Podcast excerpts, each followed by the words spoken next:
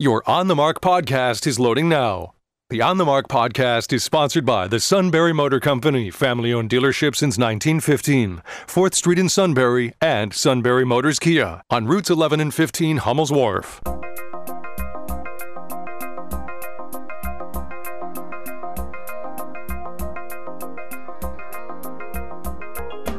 News Radio 1070 WKOK presents On the Mark. It's a chance to voice your opinion on the events that affect life in the Susquehanna Valley.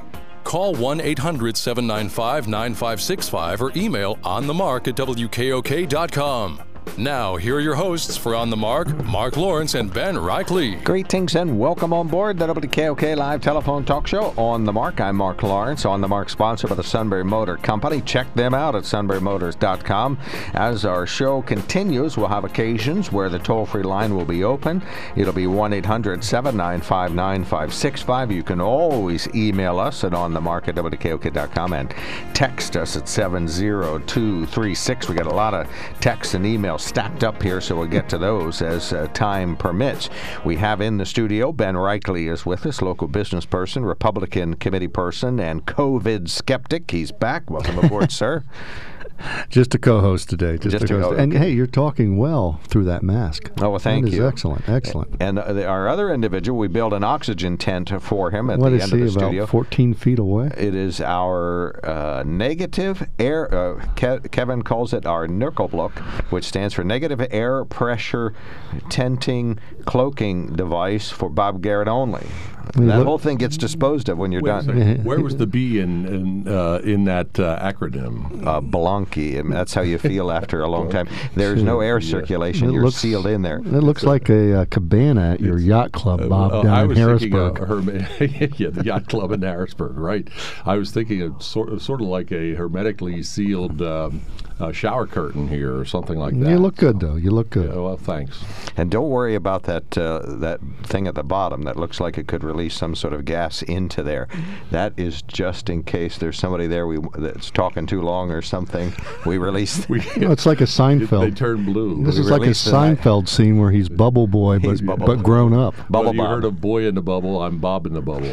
there we go. It releases nitrous oxide into the Oh, tank. Well- I'll be happy necessary. then and sound like Donald Duck. He'll be Yeah. All smiles. Well, it's going to be an interesting show. First of all, we got, uh, I, w- I would say, Bob, this might be defan- de-financial Friday, meaning we're, we're uh, destruct, but uh, we got a, uh great guest that's going to be coming on out of uh, Washington, talk about in the Yep. center of everything, what's going on financially and with policy-wise. But uh, ver- very interesting show today. We hope uh, we can bring some information to folks and uh, maybe lighten up the day. And when the show gets started, the sun will come out. All right. So uh, jobless numbers. So what did we just hear, and what's your reaction? Yeah, well, I, I put together a briefing for today, and I said our theme was going to be it's going to be bad, but how bad? And uh, and we just heard how bad. Seven hundred and one thousand jobs. Uh, we know that that's going to get worse because we know that in the last two weeks since those numbers were taken, I do want to remind everybody that the unemployment numbers you just heard were from March fourteenth. If you think back to March 14th, that's a day or two before the big shutdowns that we started to see. Certainly, coronavirus and COVID was being talked about at that point, but it hadn't had the big impact that it's had now. Um, you know, now two and a half weeks So- later. So, Bob, in your literary quest that you have, would you say um, the statement "Beware the Ides of March" Oh, comes true? the, the Ides of March this year were horrendous. Uh, so Brutus, uh, yeah, it was bad. Uh, but the participation rate uh, also, which wasn't mentioned yet, but we'll get into it as we go through, is at 62.7 percent. Hopefully, silver lining, possibly, uh, the participation rate coming out of the other end of this slowdown could actually go up. Uh, so 701,000 lost jobs nationwide, uh, unemployment rate up to 4.4 percent. Uh, we know that the numbers are going to get worse. We know that we have to have a plan, and I just want to go back to it and tell you that we're working with the best of the best. We're working with the Ridge Policy Group uh, on getting that plan together, and I think maybe uh, once uh, I don't know if you have to talk about the advertisers yet, uh, Mark, but uh, maybe we can get right to Mark Holman. We do have on the newsline Mark Holman, who's a partner in the Ridge Policy Group. And when you hear Ridge, think Governor Ridge. This is the firm that he and some ultra genius Uh, uh, cohorts uh, started in Washington, D.C. to help set policy and to be forward thinking individuals that really can help. well, you also want to thank Homeland Security Director. Right. Yep, I'm getting there. Hold on. so that's the Ridge Policy Group. Yep, the the, the first Homeland Director, Homeland Security Director ever in the U.S. and continues to help and is uh, currently working on making sure that uh, bio defense is something that's brought up and talked about as it relates uh, to our nation, making sure that we're ready to make sure that we're ready for anything that uh, falls in our country. To that end, Mark Holman is on the line. He's worked with Tom Ridge, what, for about 40 years now altogether? Is that a, a pretty close? Yeah, it's, it's sad when you start counting your career in decades. and add it up. Right, okay. Well, well it's good to have a career that went decades, though, Mark. uh, you could say, if you wanted to be facetious, Mark Holman once had a cushy state job in Harrisburg, but that was working with Governor Ridge as his uh, right hand man then. So we appreciate you checking in today, and, and thanks for calling in. Uh, we just heard the latest jobless numbers. Uh, you, will uh, never hear this phrase from my mouth again. Only 4.1 or 4.4 percent unemployment, and only 700,000 jobs lost. Uh, your reaction to that, and give us some clarity as it relates to those yeah, numbers. Well, I, I think uh, this is an entirely different unemployment than our nation's ever been through. I mean, I remember back in the 80s when uh, young Tom Ridge was elected to Congress, and unemployment in October of 1982 in northwestern Pennsylvania ranged between 10 and 22 percent in Greenville, Pennsylvania. But that was hardcore structural unemployment due to the decline of the steel industry, uh, you know, the mining industry in your area and the like. And, you know, a month ago, uh, we didn't have workers.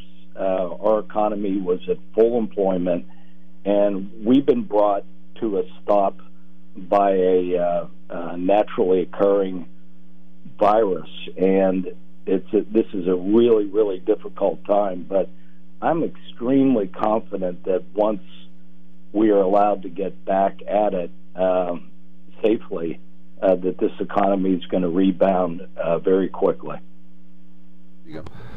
Mark, this is Ben Reichley. Uh, talking to a number of people, of course, you're in the heart of the policy groups down in uh, down in D.C it, it, seems like there there's groups that just say this this economy's going to really move once we get through this. Now the dates I'm getting through this seem to be sort of all over the place. Yeah. But yeah. the in the short run, how efficient? Not so much easy, but how efficient has the Trump administration made it so businesses and employees can get the monies that uh, just passed. Because when you talk about $2 trillion, uh, like we said last week on the show, people used to talk about millions and billions. Well, now it's trillions. So, so the efficiencies of getting that money to give that uh, bridge to get to uh, back to a normalcy, uh, hopefully sometime early this summer.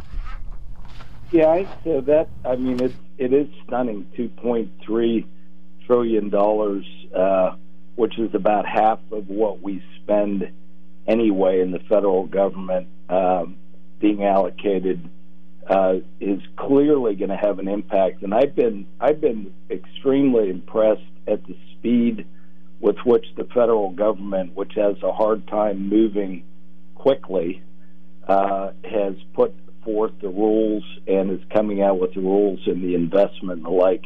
I know most employers are focused on the paycheck Protection Program that is a, a loan, but a forgiven loan for employees that are kept on the payroll of under uh, uh, employees under 100,000. That the uh, that application opens today, and it's a fairly straightforward application. But for those that have not had to lay off their employees, this is an incredible grant uh, that's available right now, and I think it's going to get on the streets very, very quickly. Uh, the the impact of that, I think, will be considerable. The in, the impact of the individual checks that people will be getting uh, directly from the IRS, uh, I think, is going to have an impact.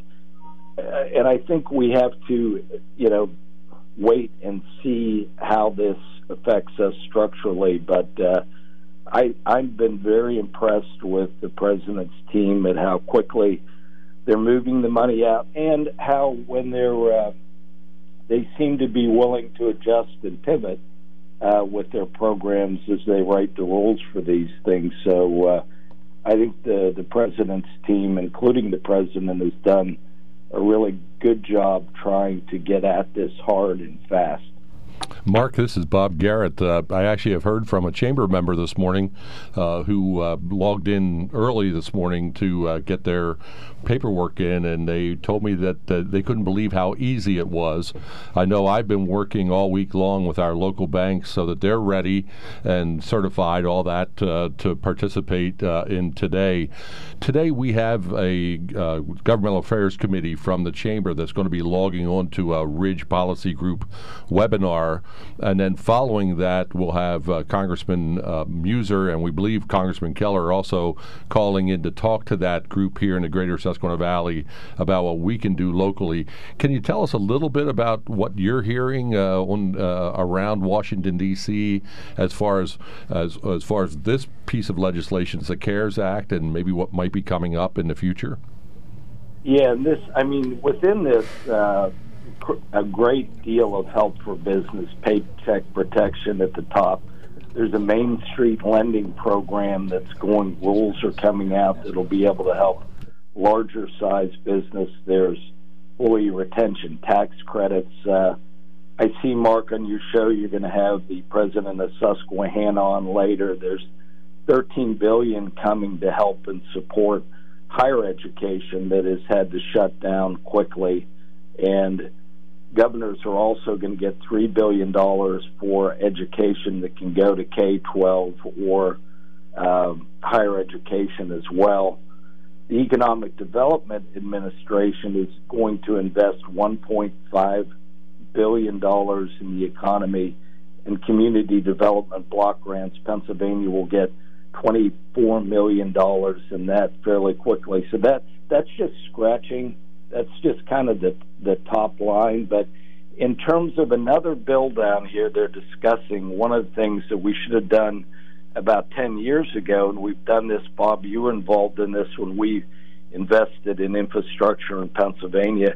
We may actually do a federal infrastructure bill down here, which is so long overdue. The states have really been carrying the burden of that. So I hope, uh, I think smartly, the Senate uh, leader McConnell wants to have a breath and see what the impact of the extraordinary spend is at first.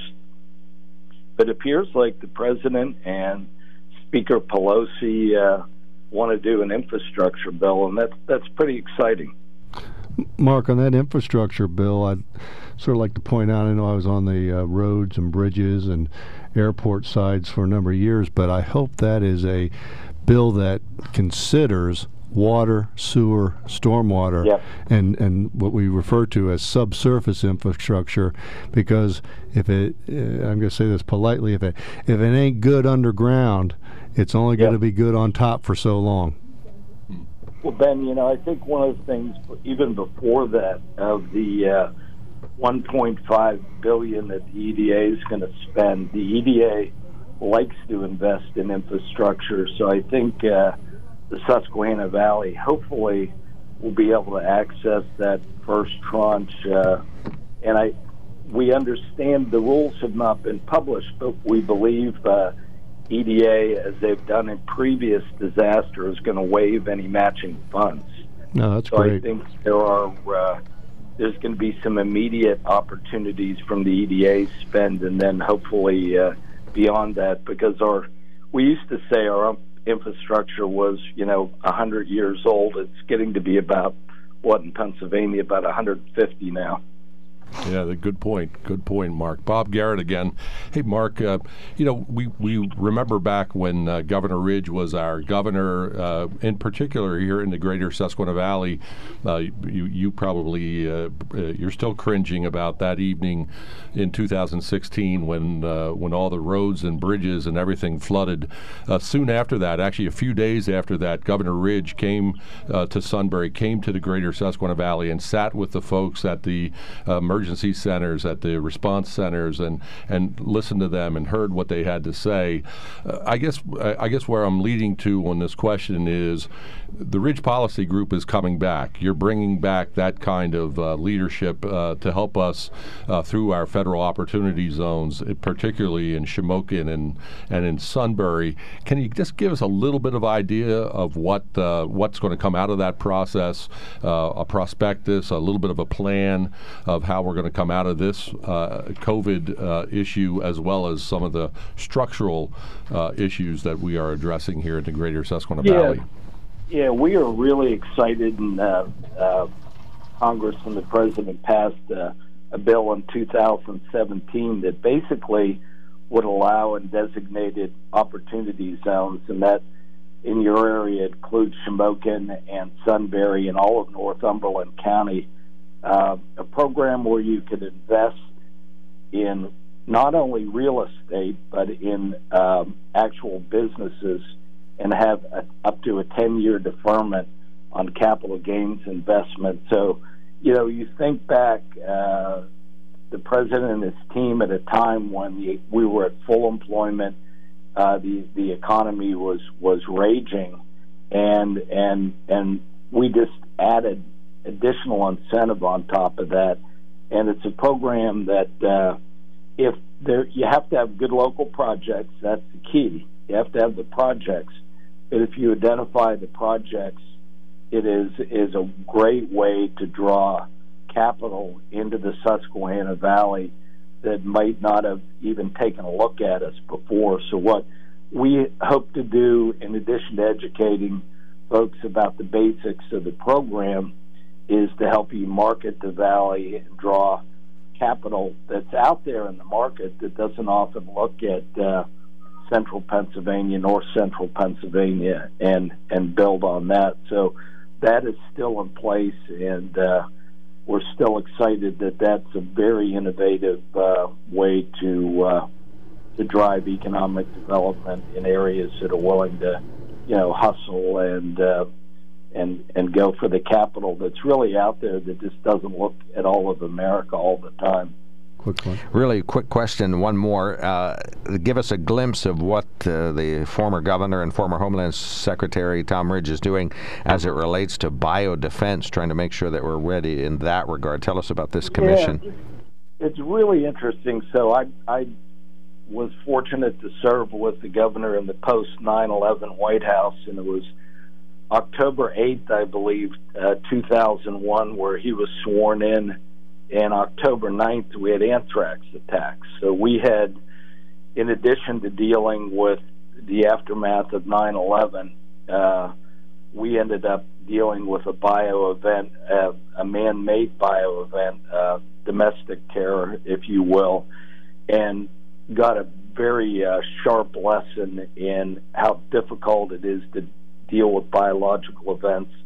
We had a firsthand uh, view of how disparate our public health system was uh, as it related to be being prepared for this. And so, about five years ago, uh, Tom Ridge and Joe Lieberman, you'll remember him, Senator, uh, Vice Presidential candidate, formed a bipartisan commission on biodefense, and you can uh, look at the report biodefensestudy.org and we're not in the I told you so mode right now, but it, we have 33 recommendations in the report that are really prescient right now and things that we need to do so that the next time something like this happens, we're ready. It called for $2 billion in a public preparedness fund uh, that we should have had in the bank instead of having to wait two or three weeks for an emergency supplemental. It called for the predisposition of supplies so that instead of delivering supplies from our national stockpile this week, last week, we could have had them on the streets a month ago. It talks about uh, the dangers of zoonotic transfer disease, something I had not heard of, which is, you know, we believe this coronavirus came from animals in China and has infected the world. So, and and we, you've all you've heard and you've seen maybe in movies and the like the economic consequences of a bio uh, event. Uh, unfortunately, we're seeing this played out, and this is naturally occurring. Our report looked at both naturally occurring and a terrorist threat with using biohazards. So I believe, like the nation did post 9 11, uh, when Congress gets back and as we work on the fourth bill, our, our biodefense team, that's part of our policy work, is going to try to get Congress to address long term preparations uh, so that we are prepared, much better prepared as a nation at the state, uh, federal, and local level to respond more rapidly to an attack like this or to an outbreak like this. Uh, so it's uh, it's really interesting, and I'll share with you in the you know in the 9/11 days we had, uh, you know, we buttoned down the country. We inconvenienced everyone as we tried to figure out airline security and the like. And there was moaning and groaning, and and there were fits and starts. And we learned as we went. Uh, the country is much safer than it was, but part of what we tried to do then was take the fight to the terrorists overseas and and keep them abroad and we reorganized the federal government, obviously the biggest reorganization of the Defense Department since the Joint System of Command was formed. But I will share with you that a bio, this is more difficult. A bio threat is more difficult. It's more uh, scary to the American people because it's an unseen entity. It's it it's here. Bob's in a bubble, you know, for example, and uh, I I remember I I spent 15 months in the the sit room seeing the best of the worst that people want to do to us from around the world and uh back then if you had asked me what concerned me the most or what was the most troublesome worrisome it was always bio uh, because it's the most difficult to deal with and so I really expect and hope uh, that we've learned uh, uh, a hard lesson as a nation, but that we will uh, be much better prepared to respond to the next pandemic, whether it be in 50 years or 10 years, so that we're not in reaction mode and we're entirely ahead of the curve. It's a, this is a, you know, with almost 7 million unemployed nationally, this is a tough lesson to learn, but I, I'm, I'm optimistic that Congress and the president will now, uh, when this settles down, and it will, uh, be better prepared the next time we have to deal with something like this. All right, well, thank you for the explanation and the update on that. Uh, we're glad to see that there's an infrastructure in place to continue studying this, too. You could probably reactivate some of these uh, elements of learning that uh, took place. Mark, thank you so much for checking in. We really appreciate the insights. Thanks for helping out our Chamber of Commerce, uh, Regional Chamber of Commerce locally, and uh, for helping your uh, home valley back here, your homies back in Pennsylvania. we very much appreciate it. Yeah, thank you, no, Mark. And I'm, I'm, Thanks, you're, Mark. You're very you're very blessed with Congressman Meuser and Keller, Senator Gordner, Kurt Masser. You've got a great uh, got a great team in elected positions to help you out in the valley. All right, thank you so much, Yeah, Mark. thanks, Mark. appreciate the appreciate the help and your time. That's Mark Holman. He's a partner of the Ridge Policy Group, as in former Governor Tom Ridge and Homeland Secretary Tom Ridge. Ridge Policy Group in Washington D.C. We'll be back with a few remarks about the jobless numbers momentarily. When it comes to car buying, there's the other guy's way, and then there's the SMC way. The other guys force you into a vehicle you really don't want. The Sunbury Motors way lets you take the time you need to browse, ask questions, and take the test drive and think on it. For over 100 years, the Mertz family and all their employees have made your experience the most pleasant one you'll ever have. The other guys won't offer you the best price for your trade, no matter how much they say they will. The SMC way is their promise to provide you with the most money the market shows your vehicle is worth. The SMC way is to offer you all applicable factory rebates on new vehicles and generous discounts. Looking for a pre owned vehicle? The SMC way checks each vehicle in a 200 mile radius to determine the lowest price, then beat it. It's the lowest price promise, just part of the SMC way. The choice is up to you the other guy's way or the SMC way. The SMC way wins every time. Sunbury Motors Company in the North 4th Street Auto Plaza, Sunbury, and at sunburymotors.com, selling more cars and satisfying more customers for over 100 years. Thank you. Welcome back to the KOK Live Telephone Talk Show on the Mark. What are we going to talk about during the 9 a.m. hour? We got to do I- some local yeah, numbers. I think a little bit of local stuff, uh, and then we'll go to uh, Dr. Jonathan Green, president of Susquehanna University. All right, and uh, throughout that uh, segment, uh, we'll we'll have checked the local news headlines coming up, and uh, Dr. Green is checking in from uh, Susquehanna University. We have lots of texts and emails to read, and we'll start to hammer away at those at the bottom of the hour. You're listening to News Radio 1070 WKOK Sunbury on the Mark, our live telephone talk show sponsored by the Sunbury Motor Company. It's a family-owned dealership since 1915, 4th Street, Sunbury, and routes 11 and 15, Hummel's Wharf.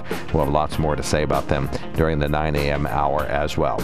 You are listening to On the Mark. It's WKOK's live telephone talk show. This is News Radio 1070 WKOK Sunbury, WKOK News Time, now 9 a.m.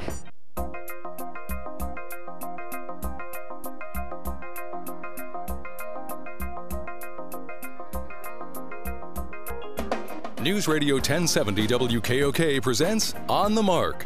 It's a chance to voice your opinion on the events that affect life in the Susquehanna Valley. Call 1 800 795 9565 or email onthemark at WKOK.com. Now, here are your hosts for On the Mark, Mark Lawrence and Ben Reichley. Greetings. Welcome back. WKOK Live Telephone Talk Show on the mark. I'm Mark Lawrence. Uh, Joe McGranahan always has Friday off. That leaves the chair vacant for Ben Reichley, fine local businessman, committee person, and COVID skeptic. He was just an, a commentator today, no? Not, a So we ske- pr- not, not a skeptic. Okay. Not a skeptic. Uh, Rob Sanders, our fabulous producer, he's took care, good care of us all week long. Bob Garrett is with us, President and CEO of the Greater Susquehanna Valley Chamber of Commerce. We always talk about the jobless numbers. Are we seeing any trends locally? Are you getting a picture, a glimpse of the local joblessness around here, Bob? Mark, I'd, I'd have to go anecdotal on that because any data that we'd have, any hard data we would have now would be two months old, eh, somewhat um, irrev- ir- irrelevant, uh, not relevant, I guess I should And say. irreverent, Uh, too. ir- irreverent. Well, I think- well, you know, and that's important, Mark. You just brought up something very, very important. Is that at this point we, we I think we all have to knock off uh, the skepticism and all that. At this point, what we need to do is keep this pandemic as small, as contained as we possibly can. And I, I frankly, I, I am encouraging chamber members listen to the governor, listen to Secretary Levine, listen to those folks because the shorter we keep this, the quicker we can rebound.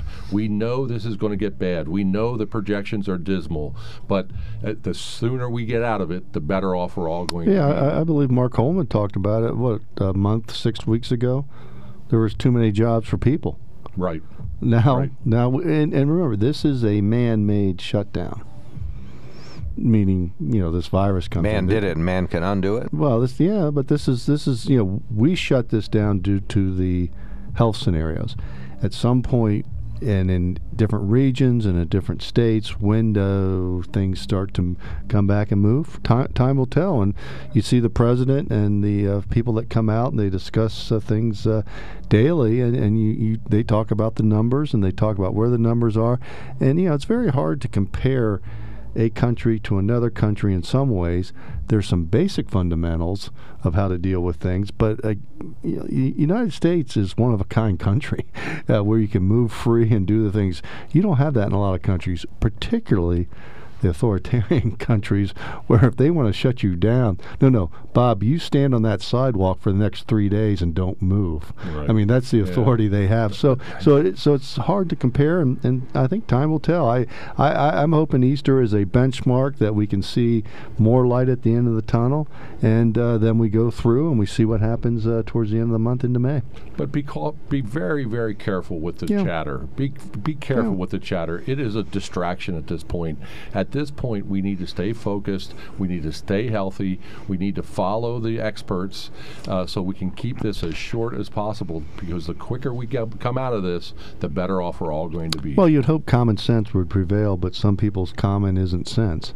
So, uh, you know, you, you see situations where you would hope, now being in the supermarkets, not a whole lot, but once, twice this week, uh, you know, people are cautious. I saw a very good friend from Maryland, and you know, she's looking at me and just waving. Uh, uh, but you know, that's that's what people, you know, think about. We don't think about me. And think about that hug you're going to get from Ben Reichley when this is all over. When the time comes. a whole month storing up hugs. I'm going to ask the Oh, governor boy. that he extended another month. Uh, Tell us what your your interaction with your chamber. What Yeah. are you telling them? What are they telling you? Well, you know what might be interesting for the listeners to hear this is uh, I'm going to go back two weeks. The chamber, by the way, is on a complete layoff. I'm the only person at the chamber currently uh, working. Uh, we are operating under a waiver. Uh, I was fortunate. I put the waiver request in Friday morning, the 20th, I believe, uh, and Friday evening at 11:40. Who's working at the state at 11:40? I guess those all those cushy state jobs you talk about, uh, uh, Mark. But anyhow, uh, the uh, but I got the approval, so we're open. We're open.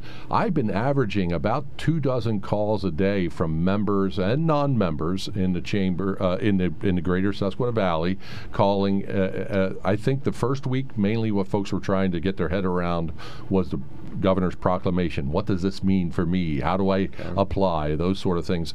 This week it's been much more having to do with uh, labor. Is okay. I have my folks laid off. Uh, how how much longer should I do that? How do I how do I start to apply for? You know, we heard about the window opened uh, this morning, actually at midnight last night uh, for the a- federal applications. By the way, a lot of the windows for the state applications close today. Today is the deadline for any of the state uh, immediate grants, as well as to, for you to get the waiver. If you do not have your waiver request in yet, after today, it's done. You stay home from here out, um, unless you want to take the chance, which I, I'm encouraging folks don't take chances with coronavirus. Well, I think a wide range of uh, many labor issues have popped up on this show this week. We've heard from people who didn't want to go into a waivered business because they didn't want their family to be at risk.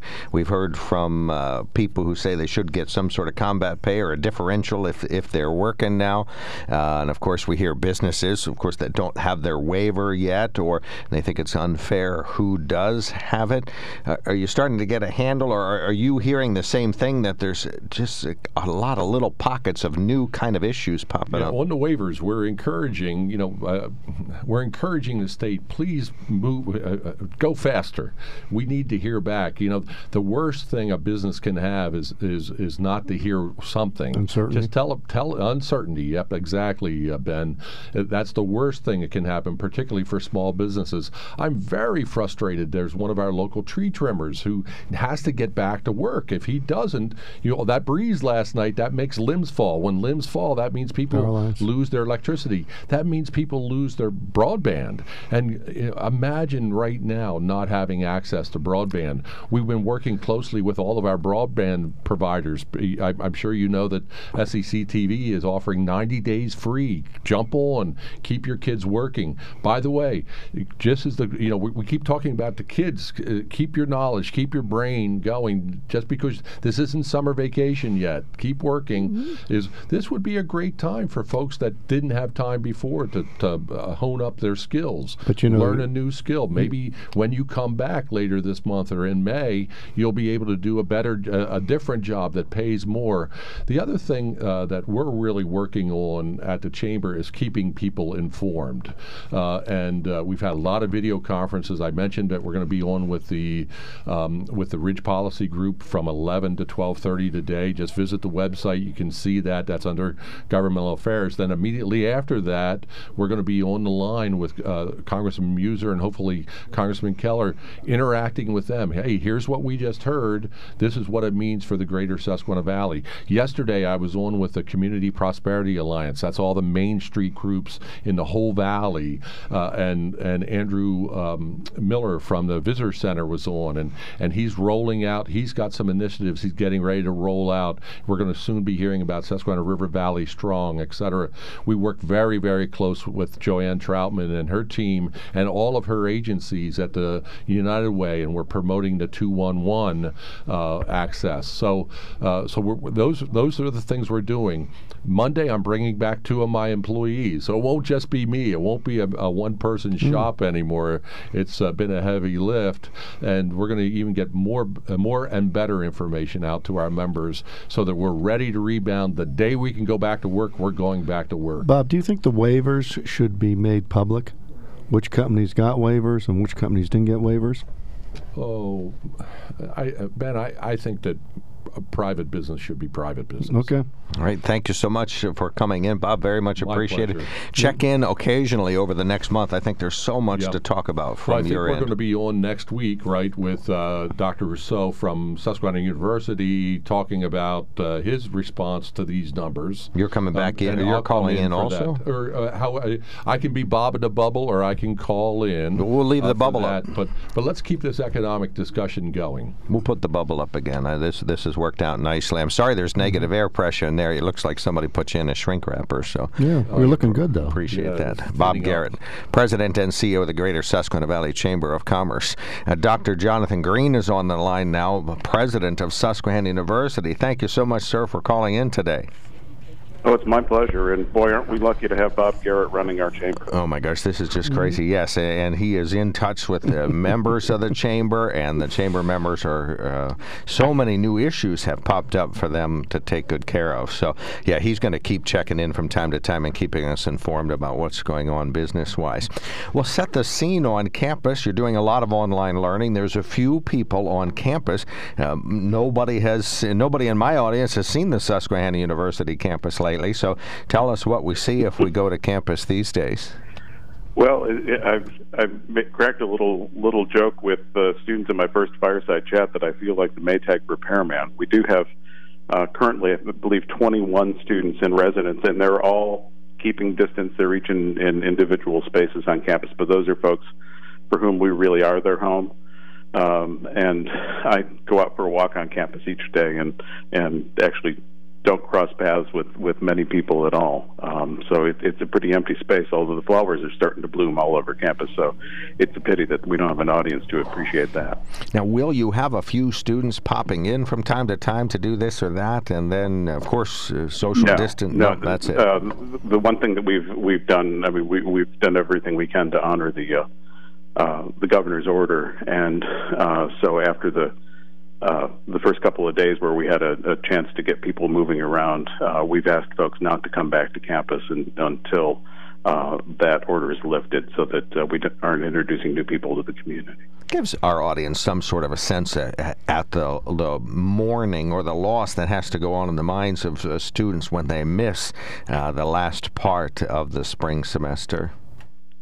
It's it's it's been really challenging. It's challenging for for the faculty too. Um, I mean, one of the things that we pride ourselves is that uh, this is a living, learning community that we uh, we learn in community with each other, and the uh, uh, activities that happen outside of the classroom do a lot to reinforce the values that are addressed in the classroom. And with everybody being separated and online, uh, that's really missing. The, the folks I feel the, the uh, most sympathy for are, are our seniors uh, because this is the second half of the last semester of of colleges. Uh, you know, t- a time where they're doing a long goodbye, and uh, uh, they're having to do that from afar right now. And uh, what do you see in the future in terms of will you wrap up the semester at the normal time? Mm-hmm. Are you starting to get an idea that maybe there'll be a graduation? Where are we headed there?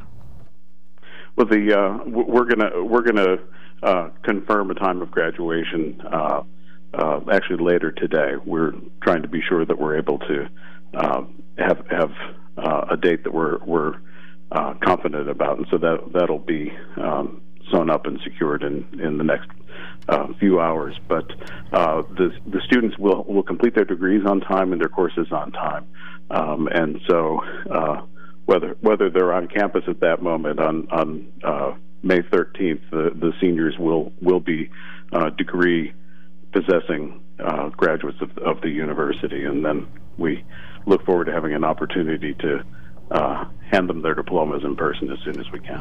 Give our audience also some sort of a sense of the leadership that you're heading there, the leadership team. Uh, set the scene as how you interact with them, like the decision making processes, the decisions that need to be made. Uh, give us a glimpse behind the uh, uh curtain at uh, Pine Lawn, if you don't mind.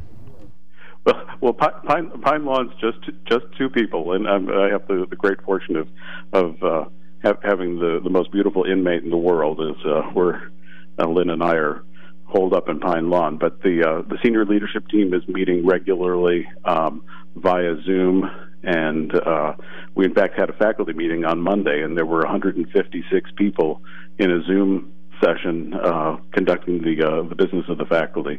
Um, so one thing is with the the uh, the senior leadership team, we're, we're probably, well, not probably, we're meeting about twice as often as we normally would uh, to make the adjustments we have to make and uh, to be sure that uh, we keep everything moving along in spite of the fact that most of our workforce isn't on campus. Um, you know, a, a university is a lot like a city, and uh, so we need to be sure that the infrastructure is is moving along and that uh, bills continue to get paid and uh, that uh, the uh, critical work of the university doesn't get halted in spite of the obstacles we face. Dr. Green, Ben Reichley here. I would. Uh, hey, Ben. I would say the campus is beautiful. I enjoy nods from your security people as I walk through the backside of it, and it's it's just a shame in a lot of ways. I would agree with you on your companion and Pine Lawn as we talked across the street from each other. So I think we were more than 60 feet away. But uh, you know, best to you and Lynn in these situations. Can you give us an ideal of the timing when, when all this started to come together because a lot of people might not realize Susquehanna was technically on spring break. You had your spring sports teams, I believe, baseball, softball. I don't know if lacrosse was, but I know they were down in Florida, and then mm-hmm. you extended spring break a week. And, and what what was the uh, some of the logistics or timing when uh, you and your, your your your folks had to make decisions? Well, um, it, it, became pretty obvious to us that there that uh, business as usual was not going to uh, be possible after spring break. Um, and uh, in anticipation of needing to, at least initially, we thought we would only have to go online for a few weeks. Um, I think that was that was the thought of most of our sister institutions as well. And so we uh, extended spring break by a week asked you know students to, to stay home, and it was really an opportunity to give faculty uh, a chance to to rejigger coursework to move on uh, to a virtual environment uh, because the classes throughout the spring semester were all in person, and they had to uh, move pretty quickly to, to make those changes. And the folks in in IT uh, just did yeoman's work to make that possible. And during that that additional week, we had more information that led us to uh, realized that we weren't going to be able to come back to campus and uh, uh, inform the students that the uh, uh, campus would be uh, closing in the in response to the governor's order that came out during that time. Yeah, when you make the decision, and uh, of course we're talking uh, mid March, early March, mid March, you know, uh, maybe people don't realize. So even with the school districts around, when you make the decision go to online learning, you don't just switch the the switch and all of a sudden it's done because your IT departments had to do yeoman's work to, to get that set up to be able to to do that. So that that that did take some time in itself. And and uh, you know I understand talking to uh, uh, Matt uh, about about that. He, you know you guys moved very quickly and uh, uh, very efficiently to allow your students to be able to to again finish their their semesters and uh, and also uh, be able to uh, you know uh, get, you know get some learning in under a, a, situation where there's no there's no handbook for this. No, and and and I am so proud of, of my faculty colleagues uh, for the ways in which they they really all stepped up and made it possible, and and the students have been terrific. Um, I can I, I get dozens of emails every day from students uh, wanting me to know how grateful they are for the ways in which faculty and staff have made it possible for them to keep their studies going under um, sometimes really challenging circumstances. For example, we've got um, at least one student that lives in an area where there's no internet connectivity for 50 miles from where she lives, and um, she she has a one of her faculty members are texting her um, off hours to to help her keep up, and and uh, uh, you know that there are hundreds of stories of uh, just like that where where folks are finding extra ways of making it possible for uh, students that are in in ideal places. Well, Dr. Green, one thing about we are, you know, in the here and now and getting through this. Can you give us an idea of what the summer and and what's what's next year's class potentially going to look like? Mm-hmm. Admissions. I mean, I, I, I take it all that is still moving along. There's going to be students that uh, you know want to attend Susquehanna, and uh, how how are you uh, getting through that? Well, we're we're continuing the recruiting cycle. Certainly, um, you know, one of the things we always remind ourselves is that if if a student and um, a student's family come come to campus, the likelihood of them enrolling uh, increases dramatically uh, because they get a chance to interact with people on campus. They get to see what a beautiful place it is, attend classes. Um, so our, our, our best sales pitch isn't isn't available in normal ways. But you mentioned Matt earlier. He did a panel with some students um, uh, on the internet. Uh, a couple of weeks ago to let uh, prospective students for the School of Business get an idea of what um, what was available to them um, in that program. Uh, right now, we're we're with all the chaos going on, we're running about 10% behind in deposits from last year, uh, but that's actually 11% ahead of 2018. So we're we're right in sort of the the normal range uh, right now, and I know that in terms of uh, active applications, that uh, there's a pretty rich pool. We're just trying to find ways of answering questions and being accommodating for all the challenges that families are facing as they're making some pretty important decisions. Yeah, Dr. Green, how, how do you feel about the uh, the monies that the federal government is putting in, particularly the 13 billion going to higher education, and uh, the the money coming into Pennsylvania that that can you know bridge bridge a gap that uh, not only yourself but other other universities, private and and the state universities are going through.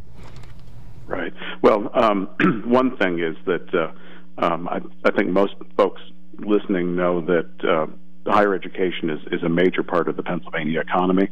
Um, only New York and California have more private colleges and universities than Pennsylvania. Um, I mean, for example, in Snyder County, we're the largest private employer, um, and that's true of a number of counties in the area. Uh, now, uh, Fred Keller is on the Education and, and uh, Labor Committee, and um, we've been exchanging a lot of messages. And both senators, um, uh, Casey and Toomey, uh, have done really great work to help to be sure that higher education got um, a meaningful portion of um, the CARES Act funds. Now, the American Council on Education had estimated that higher ed was going to require about $50 billion uh, to fill the hole that this is creating. And so the 14 is a lot better than the six they started with, but it, it's still a fraction of the, of the costs. Um, and I was in a call with uh, private college presidents from across the country uh, a couple of days ago, and there were some questions that came up, and most of us are estimating that that the uh, relief will be between 20 and 30 percent of uh, the losses that uh, we encounter as a, as a result of this. Are you hearing from any people in town in terms of the businesses and landlords, their lost revenue? Do you have any feedback that you've uh, gathered about that? Well, all, all of our students. Um, if they're not commuters from their their family homes live on campus. So so the landlord issue hasn't been uh, one. The one landlord that that uh, has lost revenue is the university um, because we uh, refunded students uh, room and board for the second half of the semester. Gotcha. But um, uh, I think businesses obviously uh, are, are suffering from a lack of there being you know 2,300 folks not being here right now. Uh, but also, a lot of the businesses that our students support are uh, limit, limited in the ways they're they're open right now as well. So certainly, um, you know, takeout is happening, but not restaurants and um, and some of the stores that, that uh, they would normally support. So it may not be felt because there's no one there to feel it. Well, Ben's incapable of asking every great question, so I'm going to ask you if there's anything important you would like to tell us that uh, we did not ask, but that our audience should know and that you'd like to share. Well, I, I think one of the, the things that's really important is that so many of the organizations throughout uh, the region have, have been helping each other. Um, I was just on a call with the United Way board yesterday, and uh, the number of, of different organizations are trying to be sure that services are uh, being uh, kept moving along, the ways in which different organizations are making sure that meals are available to folks. Um, I know there were a couple stories in social media and in the paper that we had some surplus medical supplies that uh, uh, we gave to our neighbors that that have need right now. And uh, I've just I've been so impressed with the ways in which members of this community have stepped up to help each other uh, in a time of need. And uh, so it's just I'm, I'm, always proud of the university, but I'm sure I'm proud of our neighborhood too. All right. Well, mm-hmm. thank you so much for checking in. We know you're doing fireside chats. Uh, is that how many of those have you done? I saw the initial one. Uh, are you continuing that method of outreach? Yeah, we'll we'll we'll send one out every Sunday. Um, and I did two two sitting by the fireplace, and and the one that's coming out uh, this Sunday, um, I get out of my chair about three seconds into it and go for a little walk across campus and uh, share some oh, great. some trivia and history about the university. So for for our students that are trapped in apartments in, in the Bronx right now, not being able to go outside, we give them some fresh air on their computers, or just to rub it in a little oh, bit, tell, a, tell them what they're missing. So. beautiful campus, beautiful campus, Dr. Green, and uh, ho- hopefully uh, soon people can be can be back on it. Probably not this year; it's going to be tough, but uh, graduation and then into the fall semester. Yeah, and right. it's, it's, it's a beautiful campus, but it's a lot more beautiful when there are people. People, on. yep. Amen. All right. Well, thank you so much. Keep in touch. You have an open mic pleasure. anytime. We'd, lo- we'd yep. love to Best hear you from you again. Thank you so much, Take Dr. Care. Jonathan Green, on the line, president of uh, Susquehanna University. We're going to do a break. We'll come back, do headlines, do a break, and then we'll open up the phones. So stand by. When it comes to car buying, there's the other guy's way, and then there's the SMC way. The other guys force you into a vehicle you really don't want. The Sunbury Motors way lets you take the time you need to browse, ask questions, and take the test drive and think on it. For over 100 years, the Mertz family and all their employees have made your experience the most pleasant one you'll ever have. The other guys won't offer you the best price for your trade, no matter how much they say they will. The SMC way is their promise to provide you with the most money the market shows your vehicle is worth. The SMC way is to offer you all applicable factory rebates on new vehicles and generous discounts. Looking for a pre owned vehicle? The SMC way checks each vehicle in a 200 mile radius to determine the lowest price, then beat it. It's the lowest price promise, just part of the SMC way. The choice is up to you the other guy's way or the SMC way. The SMC way wins every time. Sunbury Motors Company in the North 4th Street Auto Plaza, Sunbury, and at sunburymotors.com, selling more cars and satisfying more customers for over 100 years. Welcome back to the KOK Live Telephone Talk Show on the Mark. Uh, we started out with Financial Friday talking about the jobless numbers. 4.4% uh, jobless rate up from 3 point something the month before. Uh, that's just a snapshot of about two weeks ago before the shutdowns really took in effect. So uh, the actual jobless rate in the U.S. would be much higher. 700 million people were participating in applying for unemployment. I'm um, sorry, 7 million people, sorry. I think the numbers are looking around 10 million. 10 million. Okay, I'm sorry. Ten million. Got too so, many numbers. Uh, and, and again, this is going to be this is going to be a roller coaster. We're going to get through because by the time in May, hopefully, we see the worst numbers come out things are looking better and By people then are starting, we'll to, starting to plan to get back to work. So we'll see. All right, to be continued. Uh, ben Reichley is our co-host. Rob Center, our fabulous producer. We're going to do news headlines. So take a break and we'll open up the phones. Now that'll be at about uh, 22 minutes uh, before the hour, 20, about 18 minutes before the hour. There we go. Uh, the University of Pittsburgh School of Medicine and UPMC are working on a vaccine for the coronavirus and say they are making progress. UPMC said Thursday they reported some initial animal testing had gone done well, and if it works, it could be available for humans in about six months, not years, which is the normal case for a vaccine. The University Medical Center published that they worked on a very comparable virus earlier, and that expedited their work on this particular virus. There are more coronavirus patients uh, being seen in the tents at Evangelical Community Hospital. They're doing some testing and using the new medicines that are identified to treat coronavirus. Our clinical leaders have reviewed the limited medical literature on the use of hydroxychloroquine. It's part of our treatment plan for hospitalized patients for COVID 19. It comes in a pill, and so it is taken orally. That's Evangelical Community Hospital President and CEO Dr. I'm sorry, just uh, just CEO Kendra Aucker. Uh, although she's, uh, she's she's an infectious she disease has, specialist she has the now. bull by the horns, and she has her Yep. staff moving. Very, very, very positive leader, uh, not just for the hospital but for the community. She says 247 patients have been tested for the virus, with 10 testing pir- uh, positive, most of which and most of whom were sent home. Union Snyder Community Action Agency responding to the need in the valley for food and other resources for people during the COVID-19 pandemic. The agency says starting Monday they'll offer basic needs bags to residents, even in the county's most remote areas. Emily Marusco, assistant director, says people can call 374-0181 for more information on the basic needs bags uh, for That's families. Snyder, Snyder Union County. Yep, that's Community Action Agency. As for the statewide numbers, There are now more than 7,000 cases of COVID 19 in 62 PA counties, with the State Department of Health reporting over 1,200 new cases Thursday. The Health Department also reported 16 new coronavirus deaths, with that statewide number now at 90.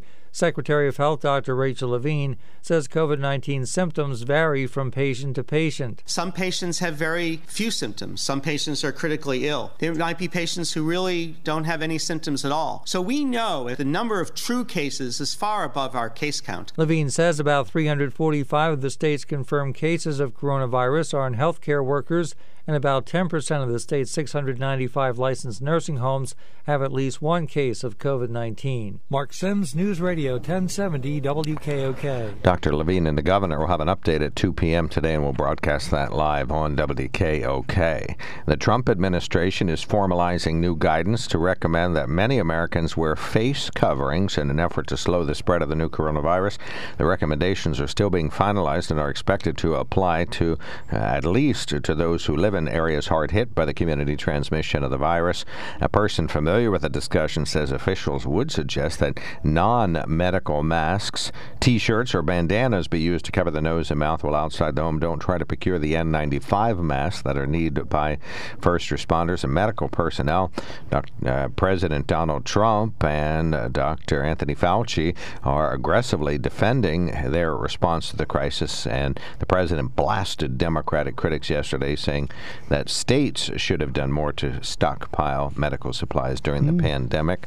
But regardless, the president and others uh, say it wouldn't hurt to wear a cloth mask while you enjoy the out of doors. Well, well, if you're staying more than six feet away, hopefully you don't need that. But again, we're seeing day to day, oh, not day to day, hour to hour, some of the uh, uh, information that comes in that changes uh, what people thought of. And very interesting, some of uh, the replies of the New York Times, Washington Post, some of the other politicians, what they said in February, and then what they said in early March, and now what they're saying now. Uh, you know, very interesting, but not. Uh, you know, the media is going to be the media and uh, you, you, you sort of have to get through it. Uh, again, Governor Cuomo has, has come out and has been uh, uh, pretty positive on some things, but then I think it's fair to look back on the states and say, okay, what what were you doing as a state? Uh, if you look at the federal government for help all the time, shame on you. What were you doing as an individual, Mark, to say that this might happen? You know, when you have uh, thunderstorms and we have the winds come through and you lose power, it, you know, do you have candles? Do you have flashlights? Do you have some prep stuff that you can use when your car breaks down? Do you have a little emergency kit in your car that you can, you know, put flashers out and be safe? So at some point, if you're always looking for uh, for big government to help you, good luck because it doesn't happen. And I think it's fair to look at each state and say, okay, how were you prepared? Also fair to look at the federal government and say, how were you prepared? All right. President Trump didn't put a flashlight in my glove compartment. I put that there, so we'll make Good that for clear. you. All Good right, let's you. take a quickie break. We'll be right back. And then we're going to open up the phones. Go ahead and dial them up 1 800 795 9565. 1 800 795 9565. When it comes to car buying, there's the other guy's way, and then there's the SMC way. The other guys force you into a vehicle you really don't want. The Sunbury Motors way lets you take the time you need to browse, ask questions, and take the test drive and think on it. For over 100 years, the Mertz family and all their employees have made your experience the most pleasant one you'll ever have.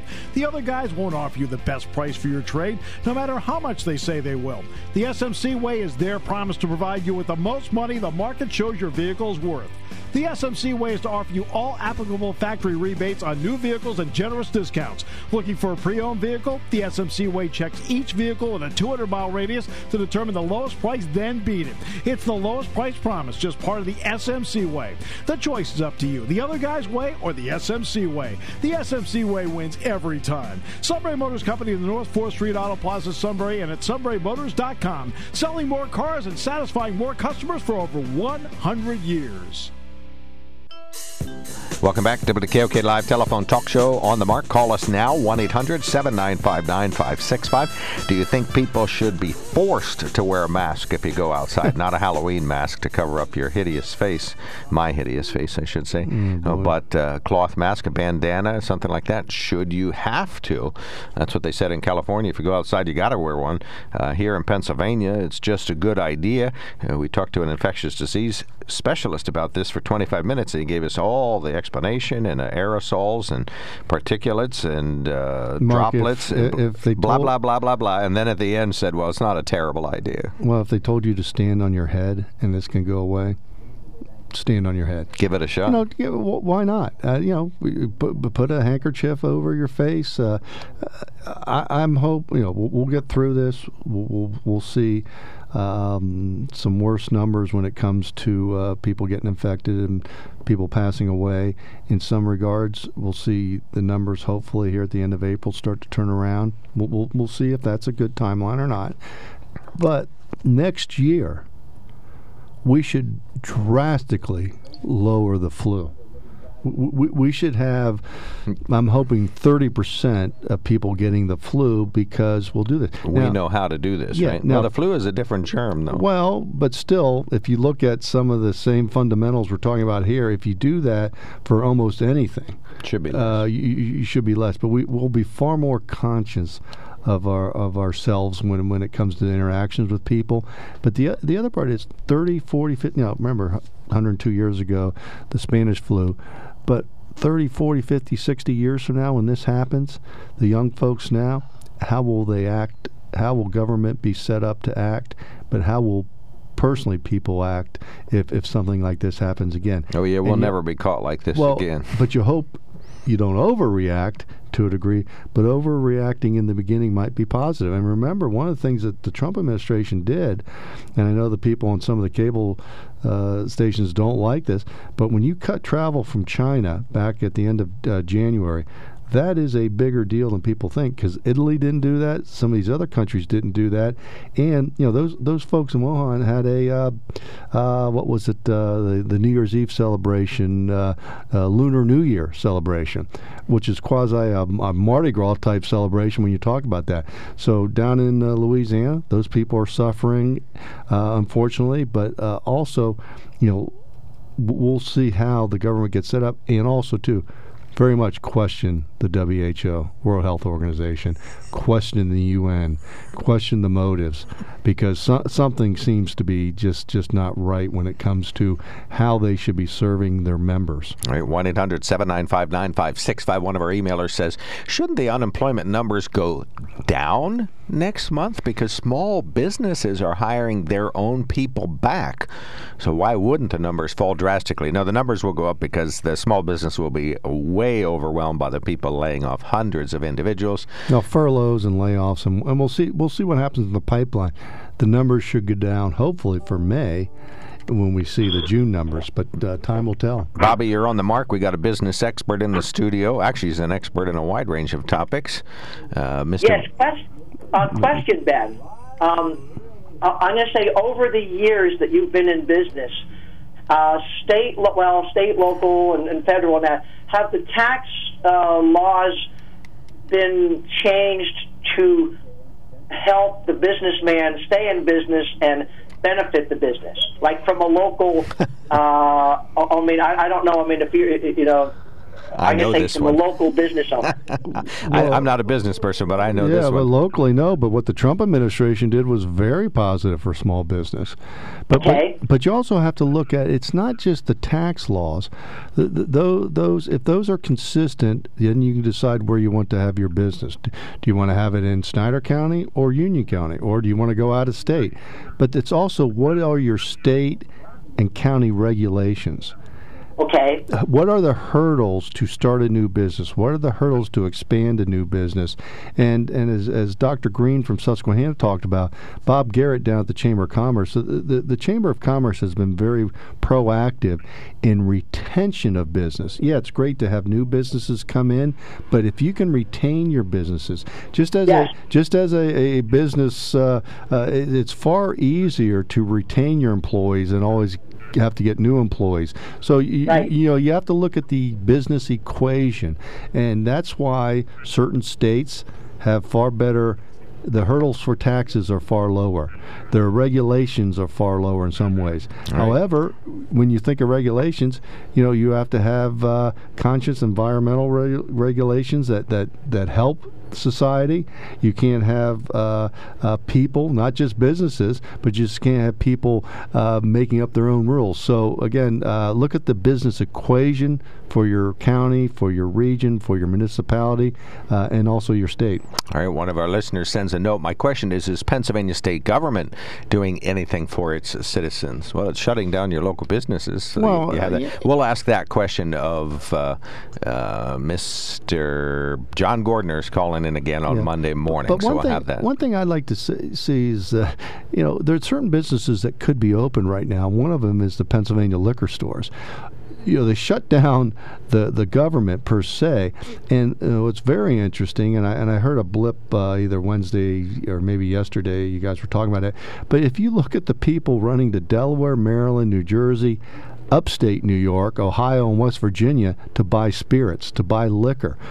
And you know, the only re- thing I can come to guess is they've shut down the liquor stores because they're state workers, and the state workers might throw a fit if they have to go back to work. And I say that respectfully to to the uh, the state workers. But why aren't the liquor stores open? Because the state is losing revenue to other states, and this should be a red flag. Hold it up and wave for privatization of the liquor stores. One of our listeners sends us a clipping. Uh, this is from the Center Square in Philadelphia. In a joint, uh, and this relates to the nice lady that sent us an email about what state government doing. In a joint letter signed by all 28 Republican state senators, uh, the Republican caucus urged Governor Wolf to expedite reopening of businesses if and only if that business can still adhere to social distancing guidelines uh, rather than keep so many residents out of work with no clear long-term plan. Well, how so do, we yeah, but how do you that. open certain things? And I, I, I, I understand it. But how, how do you go get a haircut?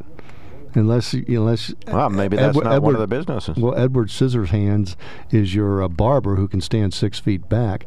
But you know, how are some of these under the rules? How how can some of these businesses even open up? Uh, you know, time will tell. One of our oh, listeners tell. sends us a note says it's amusing to listen to the news now. They report breathlessly telling us all how bad the unemployment numbers are. Gee, what did they expect to happen when the governors of all 50 states tell most businesses to close their doors and stay home? Hmm. Incredible. Same listener sends us a note yesterday. Gun shops are very essential. I agree to that. We can just stop right there, but he does say more. Gun shops are very essential for when the hordes in the cities start running out of food and start moving west foraging. There will be lawlessness, and a gun is a person's first line of defense. The police at that point will be unable to cover everywhere uh, j- as they are now.